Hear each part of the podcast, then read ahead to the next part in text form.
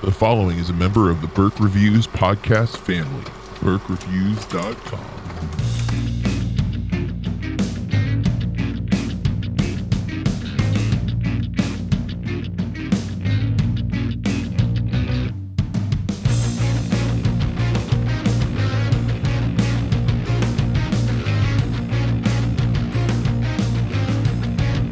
Hey everybody, welcome to Burke Reviews Movie Club. I'm John Burke, and with me, as always, Corey Starr. Hello, hello, hello. And this week on the episode, we're going to be reviewing Garden State, um, Zach Braff's Garden State to be exact. Uh, but before we do that, we like to catch up a little bit and talk about what we've been watching. Um, but Corey, how you been? Trying not to die of heat stroke. Been working some overtime, making that money. How are you? I've been fairly busy and yet also not busy. Um, you know, we recorded early. Uh, usually we record on Friday nights, which is what tonight is. Um, but last episode we recorded on a Tuesday, so it's been a while since we've spoken, and that means I have seen a lot of movies. Um, I will do a quick summary of what I've viewed. Um, okay, it's it's quite a few, but um, before that, uh, you know, I've been lesson planning, um, getting ready for next year, and kind of figuring out how I want to uh, approach my classes. Um, I teach high school film and also yearbook, which yearbook fairly runs itself. I'm more concerned with uh, planning for my film classes. I have the best curriculum I think I've mapped out for myself ever.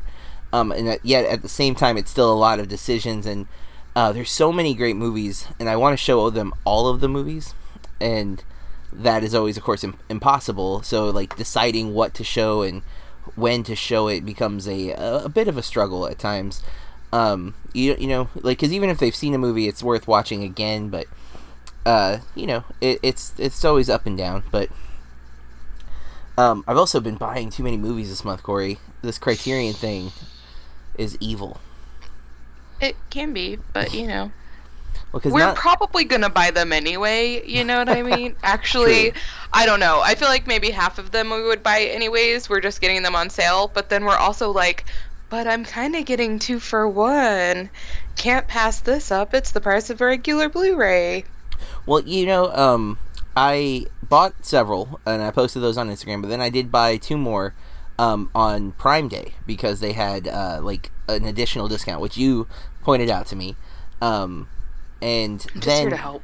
I got to order some for work for my classroom, which aren't mine. Yes. They're not like I don't get to keep them, but you know, I, I pick movies that I know that will hold up if I ever leave, which I'm not planning on leaving, and I hope they have no plans on getting rid of me. But uh, if it ever happens, I like to have. I've been building the library over the years so that because the first five years I taught this class, I all the movies were my personal collection. And so I've been slowly building the library um, over the last couple years to make sure that if I ever leave, or if they ever get rid of me, that there's going to be a good collection of films available for the students so the class continues. And um, so I, I got to do a little shopping uh, on the Criterion Collection for that as well. And then uh, Isle of Dogs came out on Tuesday, so I had to buy that because I really enjoyed that movie. Um, but yeah, so I guess you know I just got to stop buying movies for a little bit, and it's that's probably never gonna It's happen. It's hard.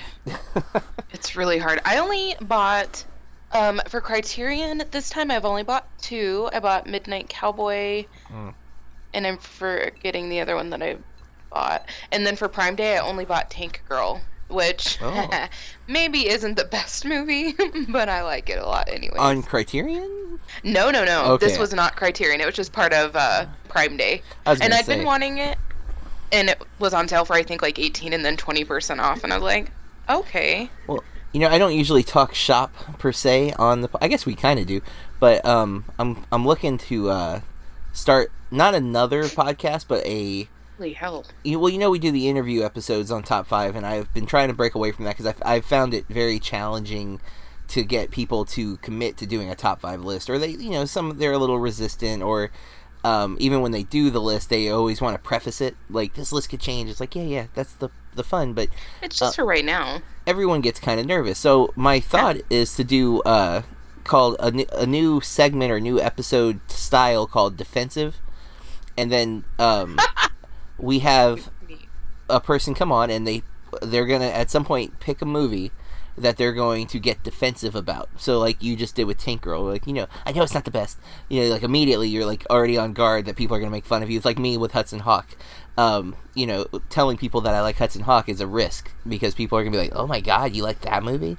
And so I think it'd be fun to like do like a normal interview, but end with them defending uh, a movie that they love, despite the negative reactions out there.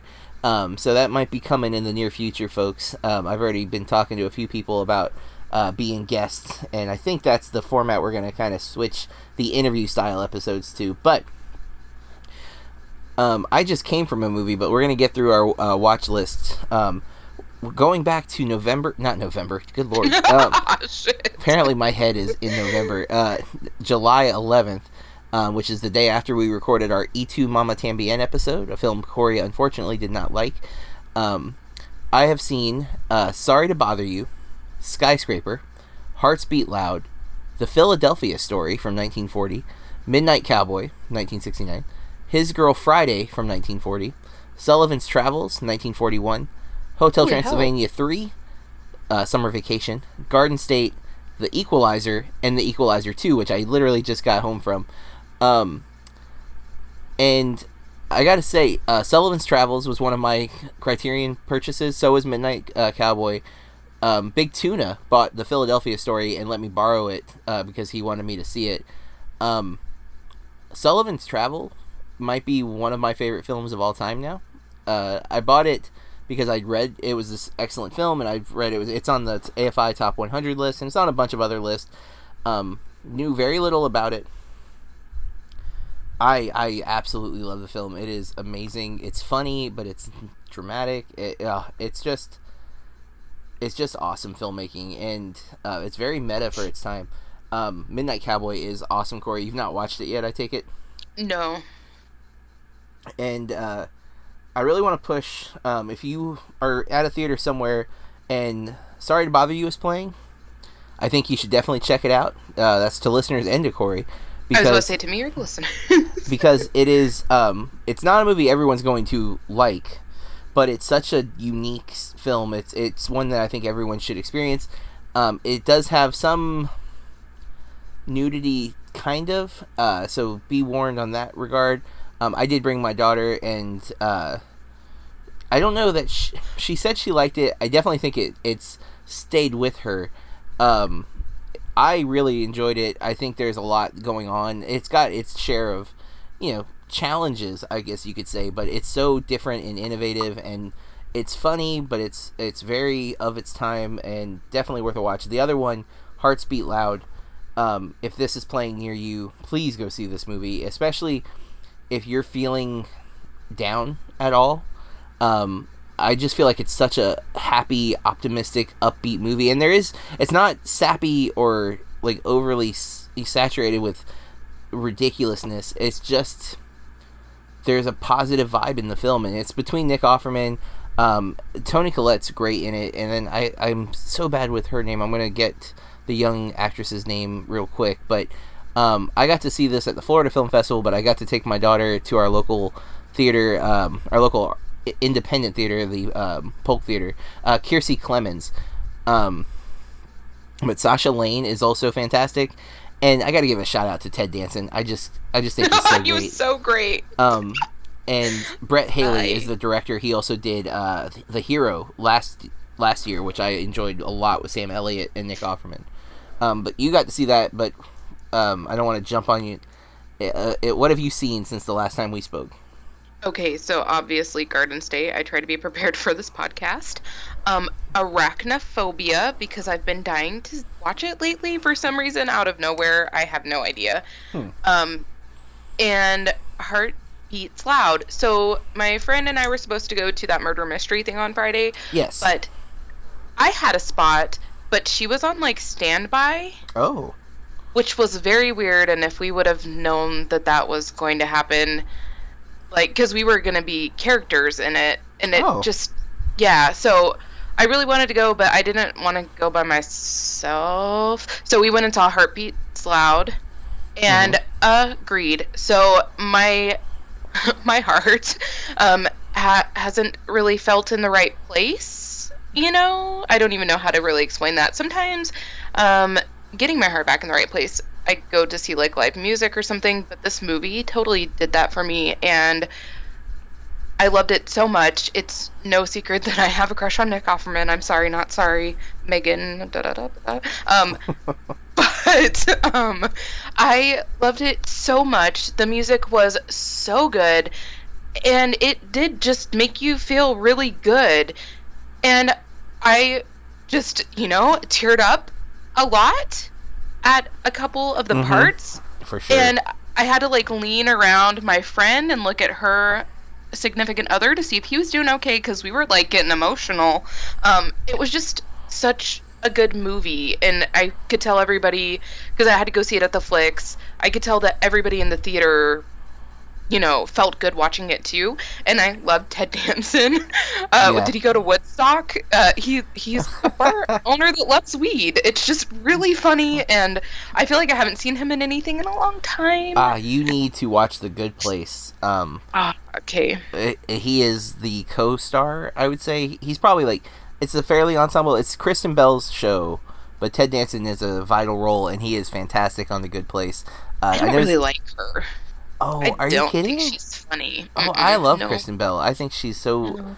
I, I, in fact, I love her as a not like, not like oh I, I'm in love with her, but like no, I know. if you watch her Instagram, um, she just seems like one of the coolest people, and she's so down to earth. Her and uh, her husband Dax Shepard, they just, I just think they're like the coolest celebrities, and I don't usually feel that way, but like, um, I, I think it was during the hurricanes here in Florida they came down and helped people in Orlando. Like, they're just awesome people, and uh, I, I enjoy her um, generally. But I, I think you need to give the good place a try just because it's so funny. Um, not just her, like the people around her are also really good. But uh, Ted Danson in particular on the Good Place, and season one is on Netflix. Season two hopefully will be there soon because I am dying to watch it. Um, Is it a Netflix show? no, no, I think it's NBC, Okay. but I'm not sure. But um, it's not. I think season one was only like a half season, uh, like Oh. they do with a lot of pilot type seasons. You know, they're not sure how it's going to do, and um, man, it. Uh, oh, uh, Adam Scott shows up at some point too, so I'll just to throw that in there. Um, it it's super funny. I I got hooked. I don't usually binge TV anymore, and I I binge that show within like a week, I think. So, um, there's not many. I think there's only ten episodes or twelve episodes or something like that, but it's it's super good. I, I highly recommend The Good Place. Um, especially if you like Ted Danson, because I think he is uh he gets to shine in that show. Um. Now, And I've just been catching up on True Blood again, so that's all I got. You know, I've I don't know if I've talked about it on the podcast, but I I have a guilty pleasure show, um, and Corey knows what it is. You know, you know what it is, right? Yes. What is it? Is it Friends? It is Friends. Um, it's it's it's a show that I've seen. I can't even tell you how many times, and I know it has tons and tons of problems. Um, and like there's the the simplest one is that it's super white in New York, which makes no sense.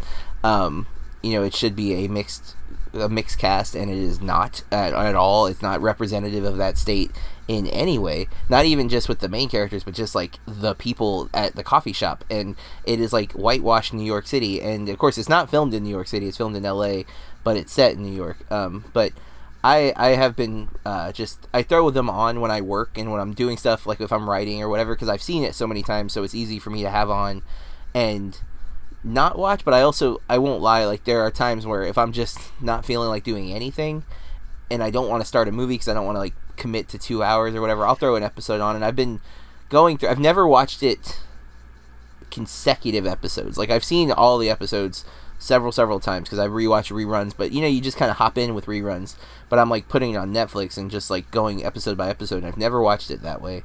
Um, I'm I'm through episode. I'm through season six. Uh, I just started season seven. How many Um, are there? Ten. Yeah, ten, Ten. years.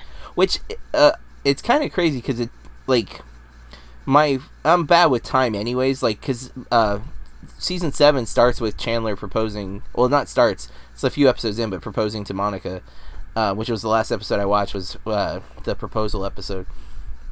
And I guess spoilers for Friends if you've never watched it. Sorry, um, sorry, not sorry for, real but Yeah, like I. um but I, I do love that show, and so I've been that's been my like if I'm just working, I've been throwing it on because I did I rewatched The Office and I love The Office, and I have been uh, throwing reruns on of that when I make dinner and stuff because it's like on Comedy Central when I'm making dinner. So I'll throw Directv now on and just have it in the I- background. That's what I love because like I've tried to watch because sometimes I just run out of time and I have a confession. I will wash laundry and I always have clean clothes, but they're mm, one of my most hated chores is to like actually fold and put away the clothes. So sometimes I end up with like six or seven loads that I have to Oh take yeah, care of. And also, I mean, I don't wear white socks, but I have to like pair my husband's. And you know, like I've tried watching our movies or I've tried watching any movies while I'm like trying to do a chore like that, and it's like it sounds stupid because you don't really have to think about laundry, but you can't like no yeah. divide your attention. So that's I love TV for that too. I Like, agree. especially if you've already seen it. Especially just- if you're not reviewing it like 'cause a lot of times when i'm watching movies i have the intention of reviewing it unless i've already seen Uh-huh. it before or if i've already reviewed it before but with tv i don't usually do reviews of tv i have a couple of times and we've had a few other writers do it but um i don't i don't want to do like an episode by episode review and sometimes i just don't have enough to say about a show but like and i've i've seen the office dozens of times and whatever so yeah it's i'm the same way if i'm doing anything um, that I need to be able to focus or whatever. TV is my go-to, um, or a movie that I've seen a bunch. But sometimes it's hard to because I know I'm not gonna want to start it and stop it. I feel like with a movie though, I just want to be present. Hmm. I don't know. Like I don't want to be doing anything while I'm watching a movie. I'm like- there to veg. Like well, Scott Pilgrim versus the World, for example. Like I can watch. I've seen that movie. I can't even tell you how many times. I could throw that on at any time. One, it will distract me for sure. I will get I will get wrapped up in moments and not do what I'm doing. But two, once I start it, I have to finish it. Where like you know, I know Friends is 22 minutes. Almost every episode is only 22 minutes. So like I know it's almost like a, a time piece for me too. Like oh, I've been working for 22 minutes. I haven't done enough. I need to take a break from TV. And sometimes I'll just let it sit on like the screen because I've got my Netflix set up where it doesn't autoplay. It just stops, and you have to tell it to play the next episode. That's Um, the most annoying thing ever, John. well, I did that because we have our cable company has a limit on our data. Um, so to What? stop it, yeah, we are with uh, a company whose name I won't say, but um, you only have hundred gigabytes, and because we've cut the cord for cable, we stream everything. So I have to manage my data every uh, month, and it's usually fine. But because we, my daughter and I both play games, sometimes we get you know we'll download a new game, and that can eat up a lot of data. So uh, to manage it so I don't like fall asleep watching TV and it just keeps playing episode after episode. I have it stop um, so that it doesn't just eat my data when I'm sleeping or something. Because sometimes I'll fall like uh, Kathy was out of town, so I did fall asleep watching Friends um, each night because I was alone and I don't like being alone. So. Um, The truth is coming out on this yeah, episode. but, you know, I'm sorry, guys, but um, you know, I had it. I, if I had fallen asleep with it just where it was normal Netflix, it would have just kept streaming all night, and that's eating up my data for nothing and my electricity because the TV turns off when it stops and all that. So, um, it you know that's that's kind of my uh, my thought process. But um, real quick before we get into uh, Garden State, because we, we we powered through all the movies. We didn't do like what I normally go into a little detail for each film, but I do want to talk about The Equalizer real quick. Have you ever seen The Equalizer, Corey? no. So I had not either, and I bought uh, the first one on Blu-ray because Fye had it. Um, any if you bought anything in the store, you got it for five bucks, and it was Blu-ray with digital. So I was like, sweet, I'll Didn't snag that. close? Not the one, uh, the one here did, but the one in Lakeland has not, which is not where I got it. So. I was at the uh, Altamonte Springs Mall um, for a screening of Sorry to Bother You, and I bought uh, I bought a couple things there. They had um, Rogue Nation Steelbook for ten bucks with digital Blu-ray, um, and I needed that one to complete my Mission Impossible collection, so I snagged that. And then they had that for five bucks, and they had a brand new Weird Al pop vinyl where he's in his fat costume from the Fat music video, and I had to have that because I'm a Weird Al nerd, and um, but so I watched Equalizer uh, the other night with my friend David, uh, who's the editor at BurkeReviews.com, and with my daughter, and I really like the first half, maybe even the first three quarters, but definitely the first half. And I just saw Equalizer 2 and it's the same problem. Uh, the movie starts really character driven and you have this really you know super awesome uh, you don't know what he is in the first movie so I'm not going to go into the specifics. Um, but he is very very good at what he does and that's how he is depicted that he is the best at something. And by the end of the movie, it's like he forgets who the character is and he becomes like Kevin McAllister from Home Alone and he's luring criminals into rooms that he has set some random booby traps, but not nearly as planned as like Kevin McAllister or the character that we met at the beginning of the movie. Like he just goes rogue, and you're like, who is this character now? And it's not Denzel's fault. It's I assume it's the writer's fault. Um, Antoine Fuqua is the director, uh, but Richard Wenk Wenk wrote the first film and I think yeah he wrote the second. So I I attribute it to him not knowing how to end the movies because they go way over the top with action at the ends and um, Equalizer two is unfortunately worse than the first one. Um, partly, definitely script wise, uh, I was laughing at some of the choices they, they made because like he's lured these bad guys to a place and has taken the time to like apparently printed a bunch of pictures and just stapled them to a wall. Like I just it's just so contrary to who the character has been established to be.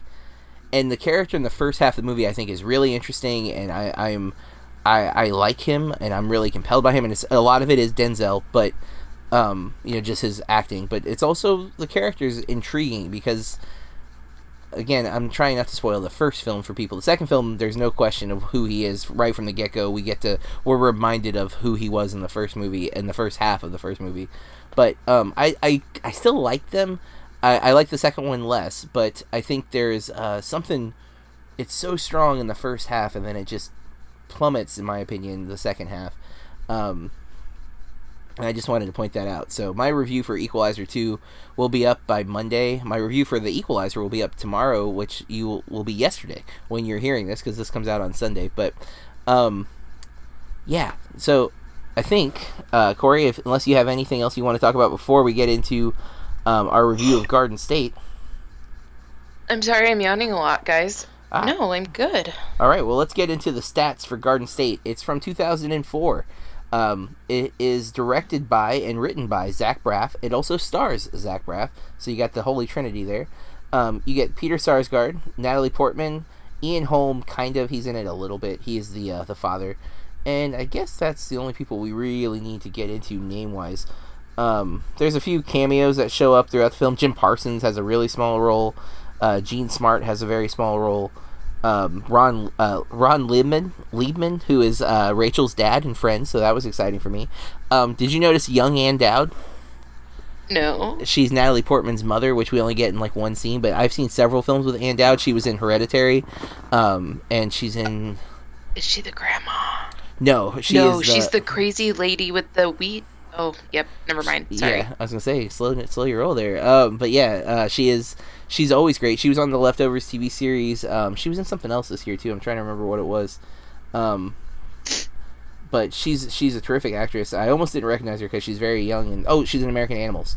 Um, that's what it was. That's super great too. Oh, and a kid like Jake. I saw all three of those films.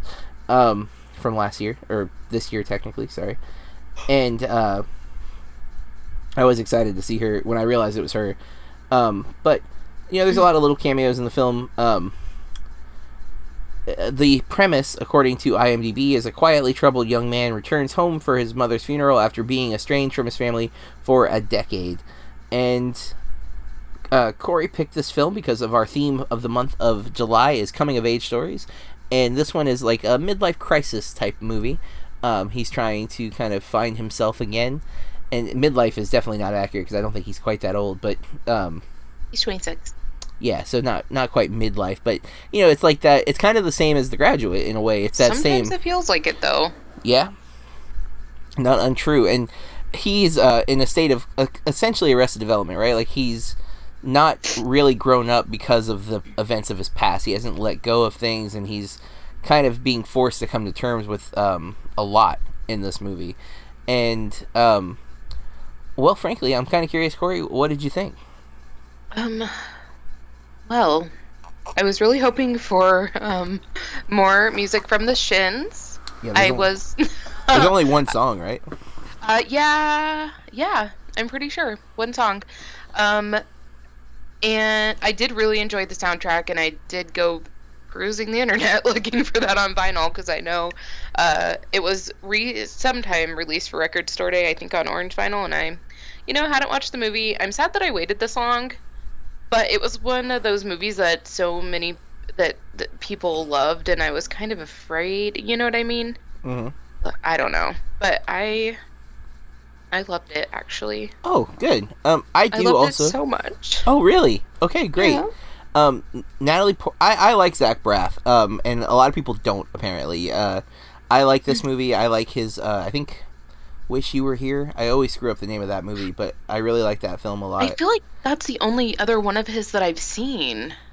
Well, and he just did um, Going in Style, I think is the name of the film. With oh, it's the first one he's directed where he's not the lead, but it's uh, Morgan Freeman, um, Michael Caine, and uh, Alan Arkin with Joey King, um, where they're the old men who robbed the bank. Like he directed that. Oh, yeah, um, it's the first film he's not in it at all. I don't think either. I think he's completely off camera for that. Um, and I think that's it. I think he's only done the three films, but um, I like his two uh, directed and, and starring ones. He's he's very similar characters in both. Um, he likes to do the stoic, kind of brooding male lead. Uh, this one has a very famous trope though that I definitely want to start off with right now. Do you oh know God, what trope I'm talking about? I'm really bad at this. It's no, no. It's it's not something everyone will know, but it's something that people should know. Um, and it's Natalie Portman's character. She's what we call, uh, what the industry calls the manic pixie dream girl. Um, and essentially, the manic pixie dream girl is introduced to the brooding, um, often you know stoic male lead who is trying to find themselves, and she exists basically to, um, you know, for his needs. Uh, this is uh, from the tvtropes.org. The Manic Pixie Dream Girl is here to give new meaning to the male hero's life. She's stunningly attractive, energetic, high on life, full of wacky quirks and idiosyncras- uh, idiosyncrasies, which obviously she's um, presented Yes. as a liar and a few other things. Pathological. Liar, often with a touch of wild hair dye. Uh, her- hers is, I think, more the helmet, um, which I think she explained, but I don't remember what she said it was. Um, Epilepsy. Ah, that's and um. She will focus her crazy antics uh, until he learns to live freely and love madly, which definitely fits for this role in this film. Um, Okay, I'm happier not knowing that. well, Worst woman ever. no, but I mean, it's something that I think we should always draw attention to because um, Natalie Portman's character doesn't really seem to have any ambitions of her own outside of like she meets this guy randomly and she definitely pushes him to you know break out of his stoicism and um, find love and, and to really embrace life. And part of his stoicism in the beginning of the film is that he's been heavily medicated um, by his psychologist who is also his father which is I ethically feel like that's wrong. very. I was just about to say that is. I can understand. Like, I, I kind of, you know, I don't know how to explain my job, but I kind of work in the medical field, very non-clinical. But I like was like that's. I can understand people wanting to go to their family because it'll save them money and it's someone who might be personally invested in their care, but very unethical, I feel like also, but well i don't think it was by his choice i think his dad no. Yeah. Um, and the other doctor that he sees, which is the guy I just said who was Rachel's father on Friends, um, basically says that outright, like that that you need a new psychologist, and that's your dad knows better. Um, but um, you know, there's a tragic story that I won't say here because this is non-spoiler area, uh, but we will get into that. Explains um, Zach Braff's character, uh, Andrew's kind of whole life and why he's been away from his family for 10 years. And um, you know we see him kind of like just going through the motions. He's an actor but he's also a waiter which is a whole kind of funny sequence at the beginning. Um, when the girl asks for bread and he's just like we don't have bread um, but I, I also i've seen this now twice. This is your first time. I've seen it twice. I, I still liked it. Um, i am a fan of his. And despite knowing that natalie portman's character is a manic pixie dream girl um, and I don't think that's good writing. I do think that a writer has the right to kind of work through what they're working through, and I, I do feel like Zach Braff is working through something here. I don't necessarily know what, but Well, I was reading that apparently some of this is based off of his real life. yeah. So from his perspective, he needed this love interest, and while I would like to think men don't just objectify women, um, he is writing solely from his point of view. I I feel like I think this movie's heavily on Andrew, and while it's a, still a trope and it's not what we want, we want our. I mean, um, you could argue that Deborah from Baby Driver fits into the manic pixie dream girl category. At the very least, she is an object object of Baby's affection who has no apparent goals of her own as she meets him and is willing to give up everything she has to go off with him at a whim and doesn't seem to have any goals of her own out, outside of being with Baby. And um, I feel like that one's much more obvious because I feel like Natalie Portman brings so much character um, and personality to the character. Um, I I and like at first she was annoying. Like I don't know if I could handle knowing a person like that or having them in my bubble. Sorry, it's a little too much for me. But um, I enjoyed watching it. You know, like, and I don't know, like the delivery of some of what she said was just so good. yeah, uh, and uh, man, she can bring some emotion though when she gets upset. We okay, so we need to talk about this because, dear everyone, oh Jesus! Now that I'm talking about it, I'm forgetting the title. What was that movie that came out earlier this year with her and Annihilation. McCoy? Yes. So while we were being those people in the movie, um, I just turned to my friend and I was like, she needs an Oscar for crying. hmm Like she's the best crier I think I've ever seen on film. And we know who the worst is.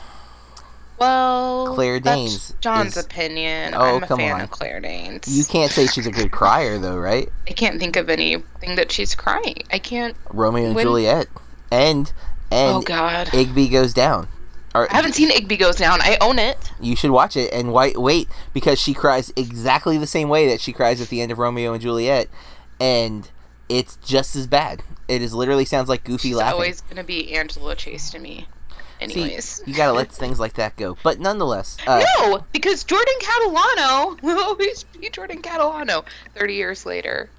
yeah, Jared Leto though. I mean, come on. Anyone and played the freaking Joker.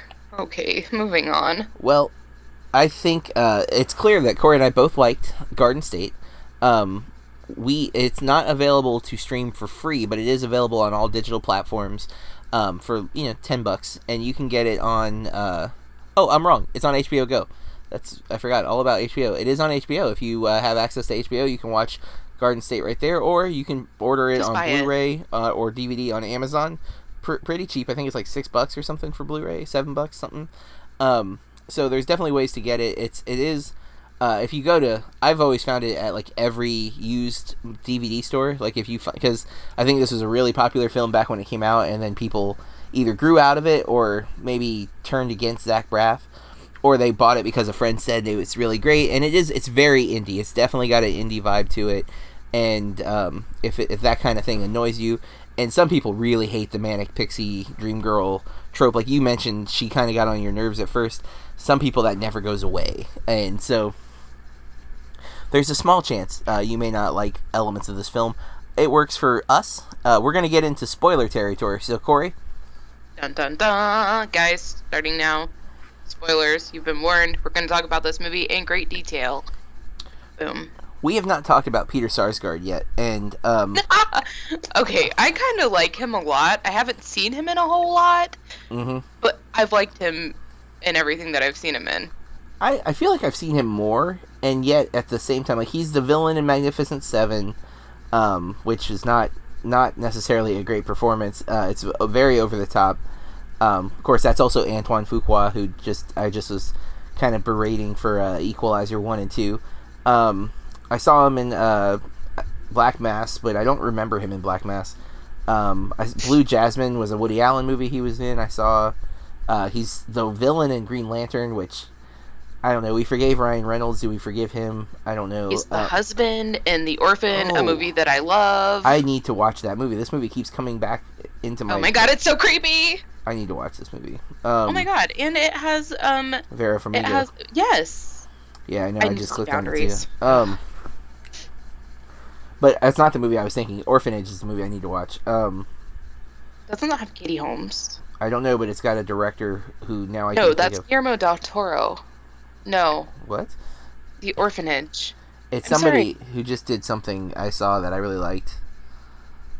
Um, or maybe I, I don't know. It's wh- whoever, whatever it is. It is Guillermo del Toro. Well, then maybe that's not it.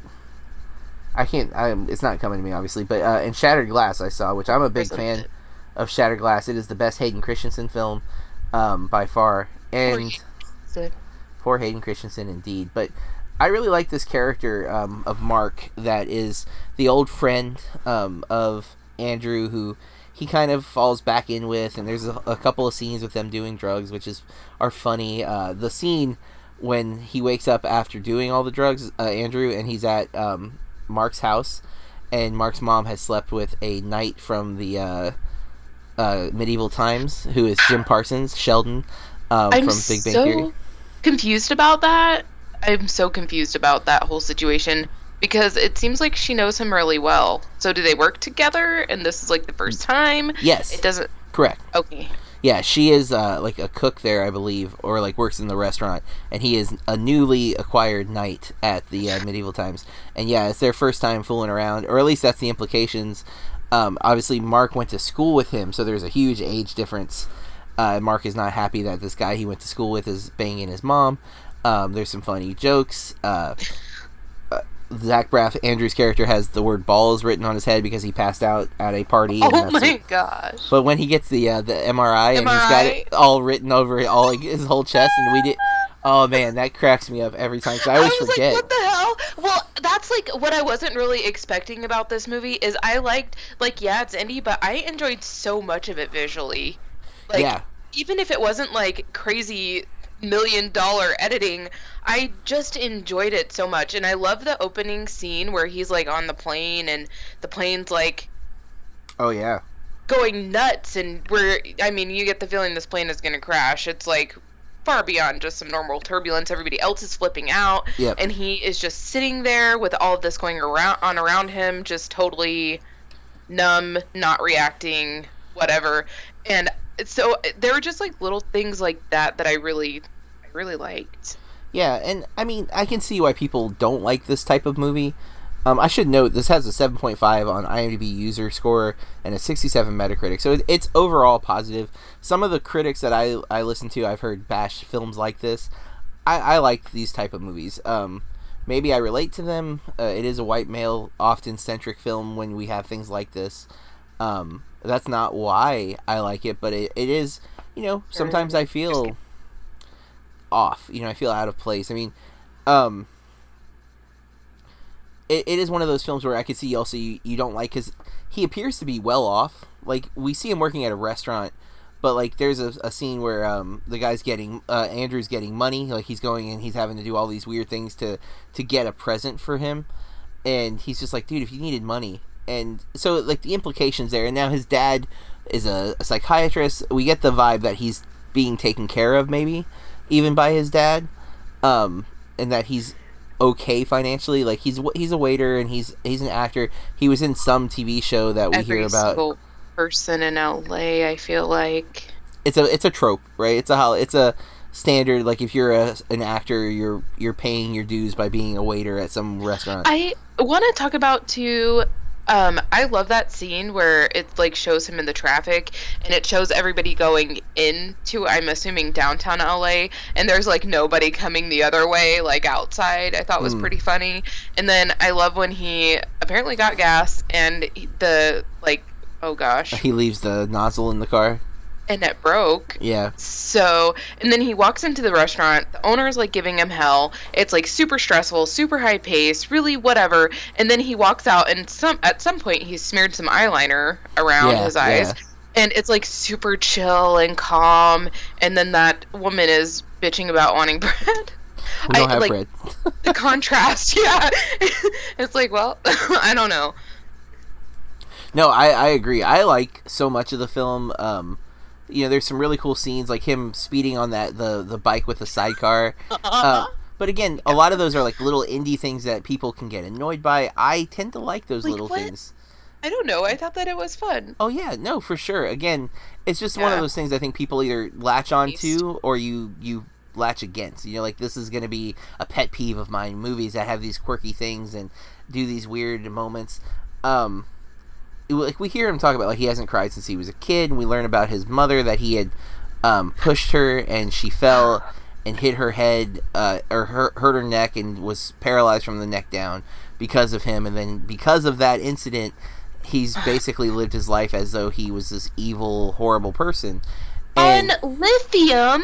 yeah, uh, diagnosed to uh, control his anger that is debatable if he ever had. Um, and I love the, the whole point, like that his he feels like so much of his life has been decided by a little plastic latch because the dishwasher had a faulty latch that it would just fall open, and that's why she fell and hit her neck on that. Um, he didn't mean for her to fall, and you know his point of is in any other moment that could have been nothing but this it the way it happened made it a big deal and it altered his life dramatically as a result of that one action and um he's allowed it to. And this is at, at age 26 he's finally deciding to make choices for himself. He's not going to live in the the punishment that his dad has essentially put him in um and he's not going to be the person that everyone thinks he is because of that one moment in his life. And i i appreciate that you know? I i, I don't necessarily think he's innocent. You shouldn't push a person and uh, a kid putting their hands on their mother is definitely something I think we would all say is sounds despicable, but we don't know. We don't get to see. There's no flashback. We don't see how they were. We don't know what was going on. Um, but the person he appears to be doesn't seem to be a bad one. You know, he doesn't do anything that would be. I mean, he does drugs, and that's wrong per se, but that's a debatable wrong. I think there's people who would side one way or the other with that. Um, He's not But- intentionally hurting anyone. Correct. We don't see any tendencies of anger or violence. Um, even he like the the dog starts humping his leg at the hospital, and she she Yeah. tells him to kick it in the balls, and he's just he doesn't. He just is gonna let the dog do its thing, which is definitely a metaphor, and it's a that's I think some people might complain that a, a lot of the metaphors are are kind of obvious, maybe even a little on the nose, But but some of us. I'm- eh. but I'm okay with that. I don't know. I don't always disagree if the metaphor, like if the if the movie doesn't outright say it, then I'm okay with it being a little on the nose with the metaphor. Um, is at, at no point do I feel like he says. Maybe at the end, he might kind of say it at the end when he decides to not fly away, and he shows up and gets her out of the phone booth. Which her crying in the phone booth is very, very much an independent movie type of sequence. But I also I love know. it. I ugly cry like that. But it fit. well, I mean, the fact that she's in a phone booth, you know, like, but it fits her character. Well, it was 2004 too. I just mean to say that she decided not to leave the airport. That she decided to go find a phone booth and sit and cry. Um, and again, You ugly have to cry. gather yourself. You have to like, go out and drive or get a ride looking well, and, like and that. the No. second argument I think would be that he found her in the phone booth. You know, like what are the odds that he would find her in the phone booth? Like, I, most likely he would have left she's the crying airport. loud enough. No. Someone's like, "You guys see that woman crying in the in the phone booth?" yeah, everyone just like, um, I so again with the visual things about the movie, I in backing up a little bit. First of all, the lady singing at the funeral, I love that. It was just so bad. Oh yeah. like it was just so bad. Um, and then she made him a shirt and she makes him try it on, and he's like put off because it's his mother's funeral, and then it matches the wallpaper. Well, but don't forget though, what's more, she takes a very passive aggressive jab at him. That I, in case Oh, I don't see you again for have that. years. Yeah. Yeah, it's like that's uh, Like, f you. yeah, that was a very like low blow. Yes, he his mother's funeral, nonetheless. he's probably feeling guilty about because he hasn't seen his mother for nine years, um, and now she's gone. And of course, he already had guilt issues because she was in a wheelchair because of I him. also unquote. wondered, like, how welcome did he feel at home? I'm wondering. we get a lot of the vibe that him and his dad have a very tough relationship. Um, So I imagine not very much, uh, right? Not not there. Um, and uh, the whole expl- exploration. What I like Method Man. I want to point that out. I, I'm a fan of Method Man. I like him as a rapper. Um, I also like. Uh, I'm a fan of his, him and Redman's film How High. I've always found that movie to be funny. Not not saying it's a good movie. That's one I could be defensive over. Um, but I thought his character in this was a little bit much because like some of the the dialogue he gets, I feel like goes too far with him being like upset about like them wanting the the whatever it was he was giving him the address or whatever to get the the necklace that was his mother's necklace that I guess she was supposed to be buried with, but I'm guessing somebody stole. Yeah. Um, and yet uh, Sarsgaard got it back to make sure it went to him and not in the ground. Um, but uh, we we meet Denis O'Hare's character Albert at this uh, quarry, or like they were building a mall, and then there was like a natural Grand Canyon underground, is how they describe it in the film, and he's living in a boat on the edge of it, which is, yeah, um, again, very independent film type situation. It's And- fine. I would totally do that. Yes, but um, and then there's the what like I mentioned the blatant metaphors because uh, Zach Braff tells him good luck exploring the infinite abyss, and then his response is you too. So yeah, very blatant, obvious uh, metaphor for life. Um, it's an infinite abyss, and a little cynical and a little sad, but at the same time not because you're exploring it and And if you're aware, yeah um I, I think and that's the movie definitely ends on the upbeat happy note uh, partially thanks to the manic pixie dream girl. Um you know he's he's found love and he's going to not run away from it. He's going to embrace it. And uh that's the the ending i guess right? Like it's him telling her that he wants to see where this goes that he loves her and she's clearly in love with him and i really like that a lot.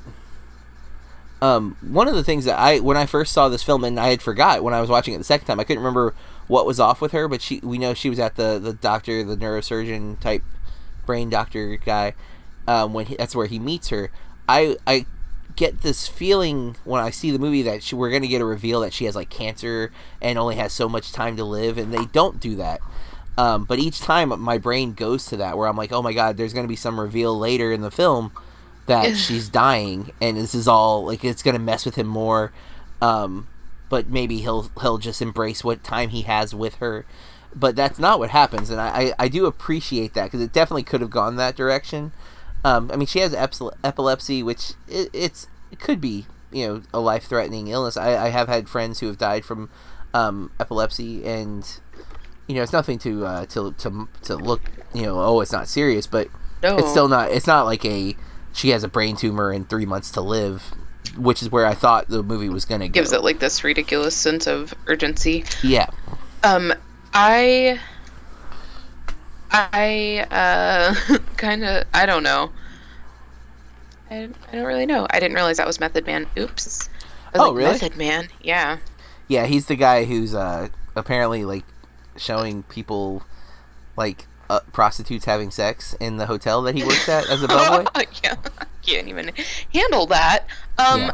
I thought so. I don't know. Uh, I like Denis O'Hare a lot, so I didn't know he was in this. So that was a uh-huh happy surprise. I love that we. I love that scene. That's the cover. You know, some of the versions The- of the movie yeah them in the where they're bags yelling. Mhm. Yeah. Um. I. I don't know. I'm. No, I like that scene a lot too. Um, and I, again, we, we, we, we talked about Sarsgaard, but kind of bounced around. But I, I really liked him um, as the kind of quirky wingman of sorts. Um, the unexpected wingman too, because it's not something he's looking for, but he, he kind of like forces his way back in. Even the, he's a collector; he has lots of little investments, and he has the Desert Storm trading cards.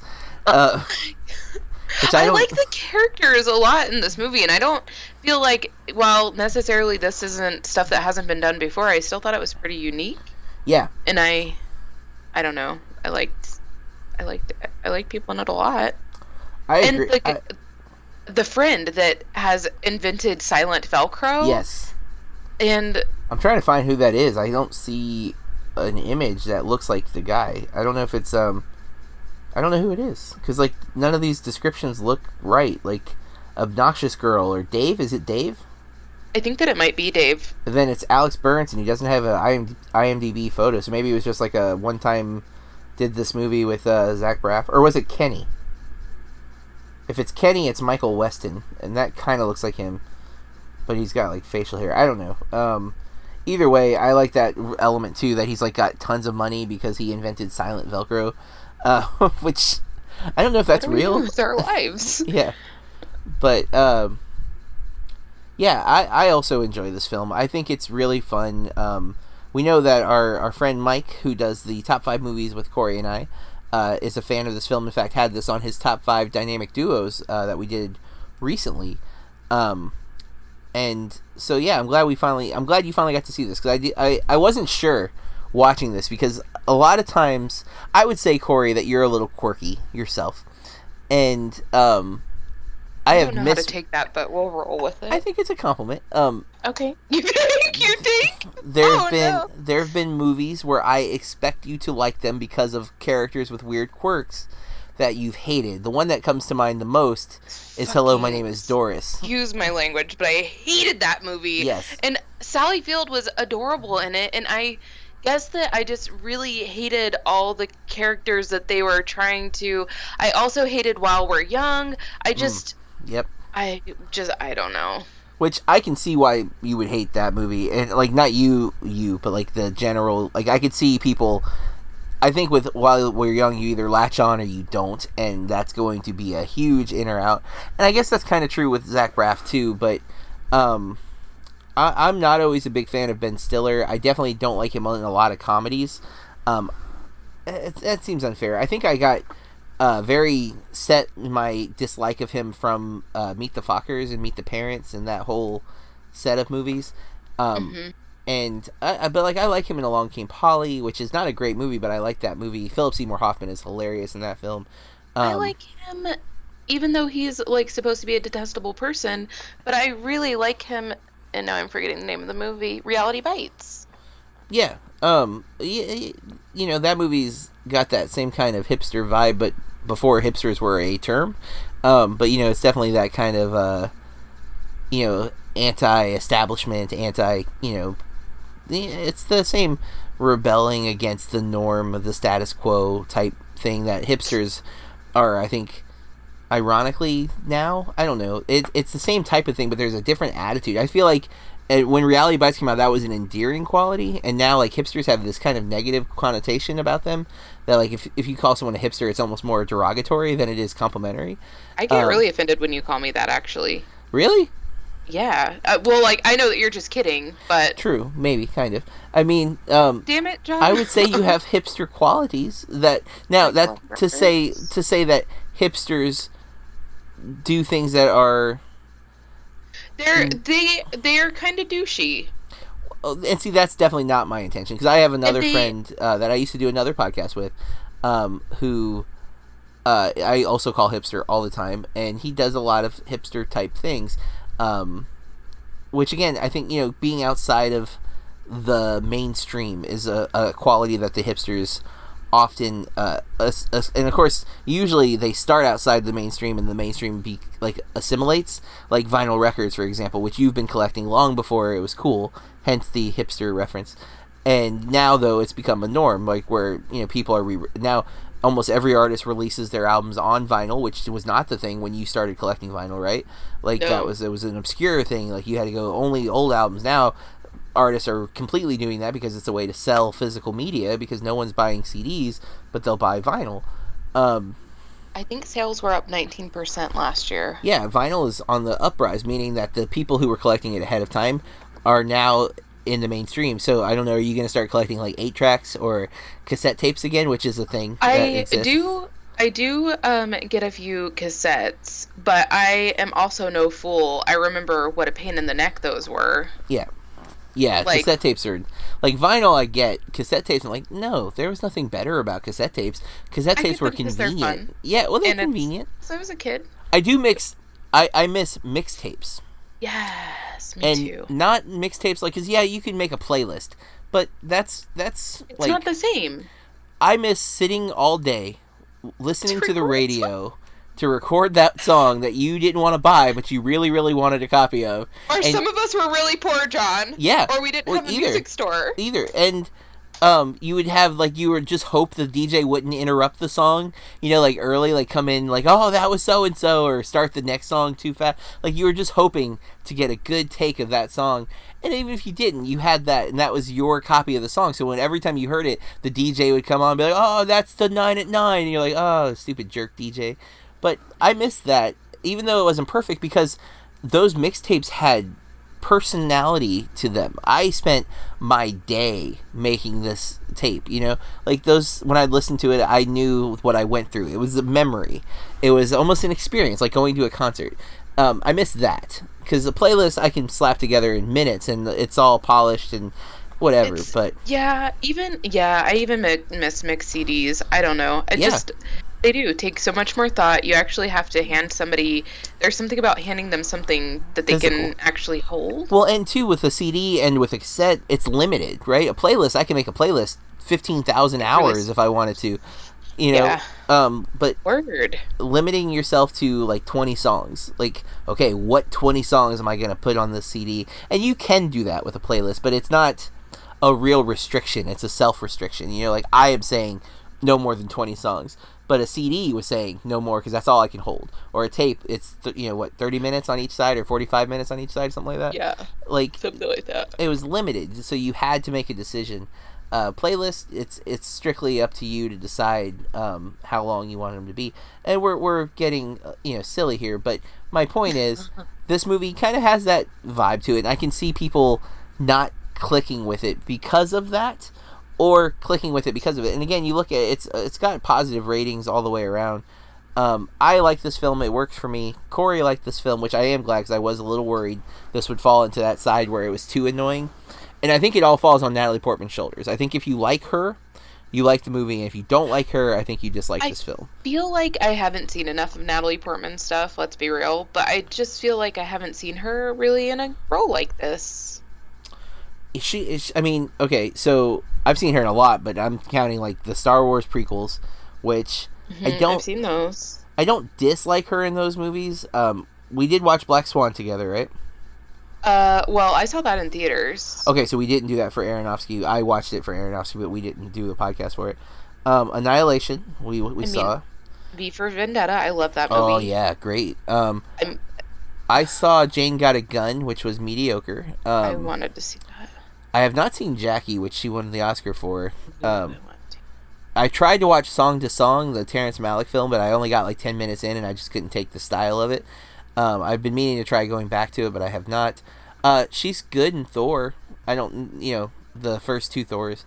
I don't necessarily like love her performance there, but I don't dislike her there. Um, Okay, I love Where the Heart Is. I love that Oh, movie. I don't think I've seen that. I love it. She plays Um, Novalee Nation, and she's pregnant, barefoot and pregnant, and in Walmart. Okay, I, it. kind of remember that. Um, I think I saw Darjeeling Limited, uh, the Wes Anderson film. I don't think she's in it much. I think she's just in flashbacks, and I think she's in the short film with um with uh Jason Schwartzman, if I'm not mistaken. Um, Cadillac something or other. I, I don't see it on her list though. Um, oh, I've seen Zoolander, but I don't I don't remember her in it. She's been in two Paul McCartney music videos. Yeah, she, and I still haven't watched Heat. Oh, and of course, God, you haven't seen Leon the Professional. Um, no, and I need to. Yeah, which that is. I think that was on Mike's list too, or was that on his? No, I think that it was. So he had two Natalie Portman movies on his list. I didn't realize that. Um, I love when people do that and they don't even realize. I'm sure he realized because uh, Probably. He loves her. but she's super young in Leon the Professional, and she's amazing in that movie. Like the role she has to play is outstanding. Um, I am definitely a fan of hers. Um, I've I recently saw an article. I wish I didn't read the whole thing. I just saw somebody claim that um, she's overrated as an actress and uh, made a She's made the a- best crier ever. she definitely seems to have that skill down, and she's really good in this with that. Um, so I would say um, I think I'm going to stay with uh, not quite golden for my rating for this film. Um, And where would you place it, Corey? I'm going with must see. Good for you. Um, I'm that's happy about one it. of the few times you, you didn't hedge, and I like that. I know. Uh, so for our next episode, our last episode for the coming of age movies, uh, the month of July, we're gonna be watching. This is so more your type of movie too. Like I'm glad that you had more picks than me this month because Uh, we didn't. We had two each. In fact, oh, I thought we had five week. We ended No, up with five movies. July was only uh, four. So Um, obviously I can't count. It's okay.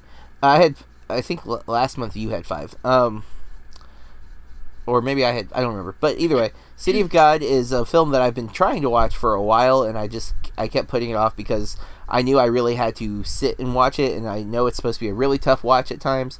Um, it's uh, two boys growing up in a violent neighborhood of Rio de Janeiro take different paths. One becomes a photographer, the other a drug dealer. Um, and um, yeah, it's. I think there's some truth to the story or something like that. Like it's supposed to be a very very tough watch. Um, and visually supposed to be excellent. It's a 79 Metascore, 8.6 IMDb user score, directed by Fernando uh, Meirelles and Katia Lund, uh, co-directed, um, based on a novel by Paulo Lins and screenplay by a name I will butcher if I try, so I'm not gonna. But um, I did do some checking this time, Corey, and it is available to stream on Netflix. Uh, so if you have a Netflix account, you can watch City of God for free. Um, and you can email us your thoughts on City of God at contact at burkreviews.com or you can hit us up on social media. I am at Burke Reviews. Corey? At Corey R Star, two R's on the end. And you can read all of our reviews and uh, writings and ramblings on burkreviews.com. Um, thank you for listening, and until next time, keep watching movies. This has been a Burke Reviews podcast. BurkeReviews.com.